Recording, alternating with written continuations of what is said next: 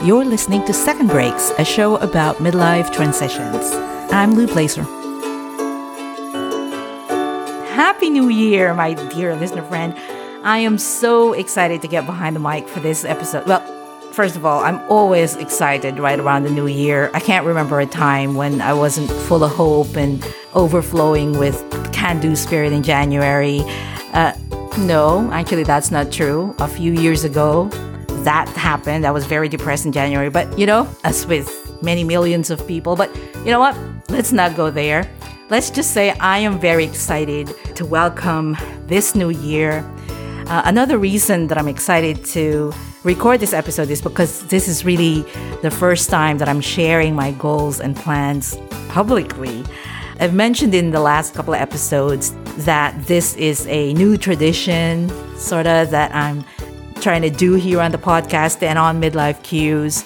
So um, I'm excited, but also nervous, as you know, most of us feel when we're doing something new. So, why am I doing this, you might ask? Well, for a few reasons. One, I really want to be more open in sharing my midlife journey with you. That's always been the goal, and I think I want to do a better job at being, you know, more transparent or open with sort of my own experiences.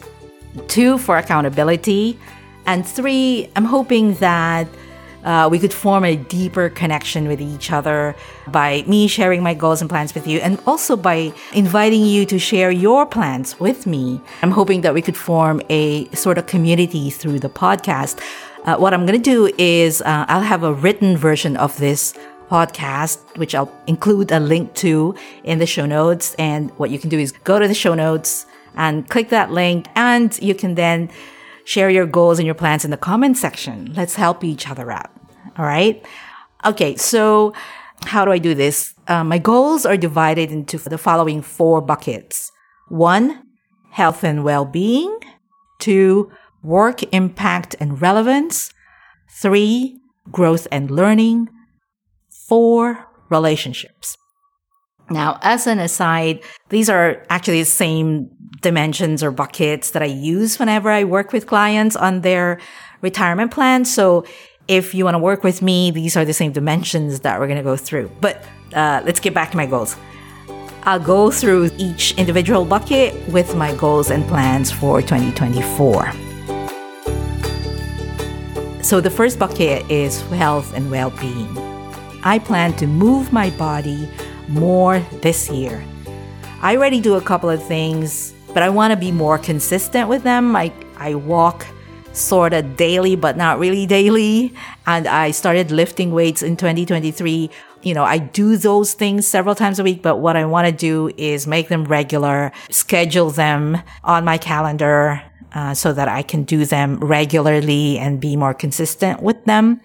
I also intend to continue with intermittent fasting, which I've been sort of following for a couple of years now. But again, I want to be more consistent with the practice. Uh, last year, my top priority was taking care of my mental well-being and I'm very happy with how I managed that. So what I want to do is continue with the routines that I put in place that helped a lot, especially prioritizing sleep, the daily meditation practice and journaling. So that's health and well-being. Uh, next bucket, work impact, and relevance. Now, in the previous episode, which was about my key takeaways from 2023, I shared that I've committed to building a writing career going forward. If you haven't listened to that, I'll put a link on the show notes for that episode. But with that being my North Star now, it'll pretty much drive the majority of the projects that I will take on this year. Now, this focus on my writing career also dovetails neatly into other considerations of mine around impact and relevance. Two things that are super important to me in this stage of my life. It is through my written body of work that I would like to make an impact and leave an imprint. It is through writing that I would like to remain relevant to the small corners of the world that are of interest and are important to me.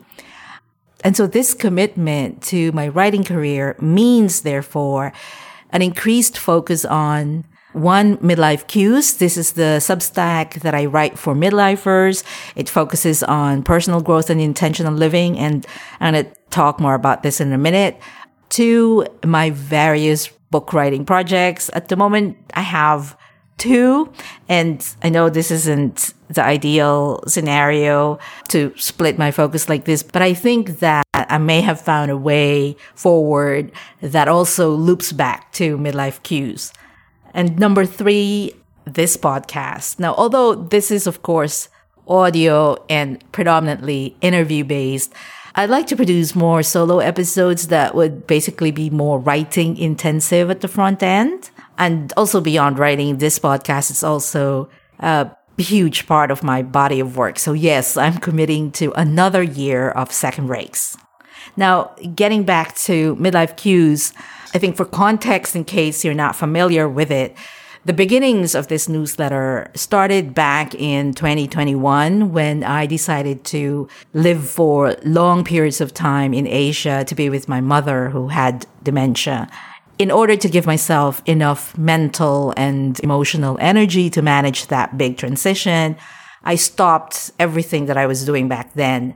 But I still wanted to have some form of a writing project. And so I started the newsletter, which in the beginning, it didn't even have a name. It was just called My Newsletter. And um, the focus was sort of around midlife, but it wasn't really defined.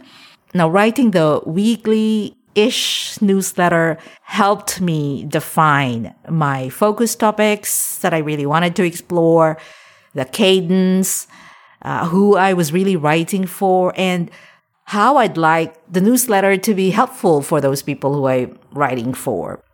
And eventually I found the name Midlife Cues. Now last year I moved Midlife Cues to Substack. And while this move had nothing to do with my writing goals per se. It actually ended up opening up my mind about how I'd really like to grow and progress as a writer. And it had a direct influence on my decision to commit to a writing career. Uh, so it was kind of fortuitous that it happened. In 2024, I plan to focus on further improving midlife cues I'm seeing it right now as the main hub, the center of my writing work. My long-term goal is to write and produce a newsletter that readers look forward to getting in their inbox and to actually love reading because it helps them grow in their midlife and live with intention. I also want midlife cues to be a helpful resource as they plan for retirement, whatever that may mean for them. And so this is actually where it loops back to my book writing project because I am now planning to release at least one of them, the one which is related to retirement, as a limited series inside Midlife Cues. So that's the plan for 2024. Now, part of committing to a writing career also means thinking about the evolution from amateur to professional. And one key differentiation between the two is that a professional gets paid. This is a huge goal for me because it butts up against a lot of insecurities and money mindset stuff and limiting beliefs and all that stuff. And clearly a huge personal growth opportunity is awaiting me in 2024. Now, tactically, this means I will open the door to get paid through my writing, through paid subscriptions and sponsorships. Let me tell you, even as I say these words, I feel the palpitation. So I know this is a growth area. You know, as they say, let your fear guide you, right? so that's where I'm going to go. Uh, all right, so that uh, takes care of work, impact, and relevance. So the third bucket is growth and learning. Now, most of the growth and learning uh, goals that I have this year will be related to or coming from my writing projects. I've taken a a creative writing class in 2023 and I'd like to do more of these workshops in 2024. So these are focused on improving craft. What I really want to do is improve my game in the short form essays genre. So I'll be focusing on that. Outside of writing, I'd like to continue to read books, of course, on a variety of subject areas. Last year, I finished 30 books, although I started way more than that. Uh, I've gotten comfortable quitting books halfway. This is something that I used to be so against, but not anymore. You know, there are way too many books and so little time so it's not worth it to suffer through a book just so that I can say that I finished it. But anyway, reading has always been a big part of my growth and learning practices. I also have a couple of other ideas about uh, learning to play a musical instrument or another language, but I'm not 100% committed to those yet. So I'm going to have to see as the year progresses. But I'm thinking of doing those primarily for my brain to help create new synapses.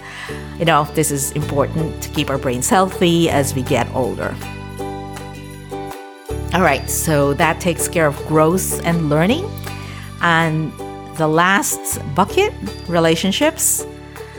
Ah, such an important dimension, but for this card carrying private introvert, it really is something that I have to actually be deliberate about, or nothing is going to happen. So I now live partly in the US and partly in Asia. And so that sort of bi continental living arrangement makes for very challenging and interesting relationship management, if you must. So I do plan to get back to regularly having uh, virtual coffee dates. This is something that I used to do, but somehow that fell through the cracks in 2023. I don't really know why. And so I lost touch with some of the people, some relationships that I really wanted to uh, maintain or nurture. And I'm also committing to at least twice a month in person get together, like in real life, not via Zoom, wherever in the world that I may be. Now, this number probably is sounding very low for someone who's extroverted, but trust me, for me, it is a big goal. It's a stretch goal. So that's where I'm going. That's the plan. Okay. I think those are the broad strokes of my goals and plans for 2024. Uh, to be perfectly transparent here, there is a voice in my head right now that's screaming, what are these things? What would people think about these goals? These are not enough, or maybe they're too much.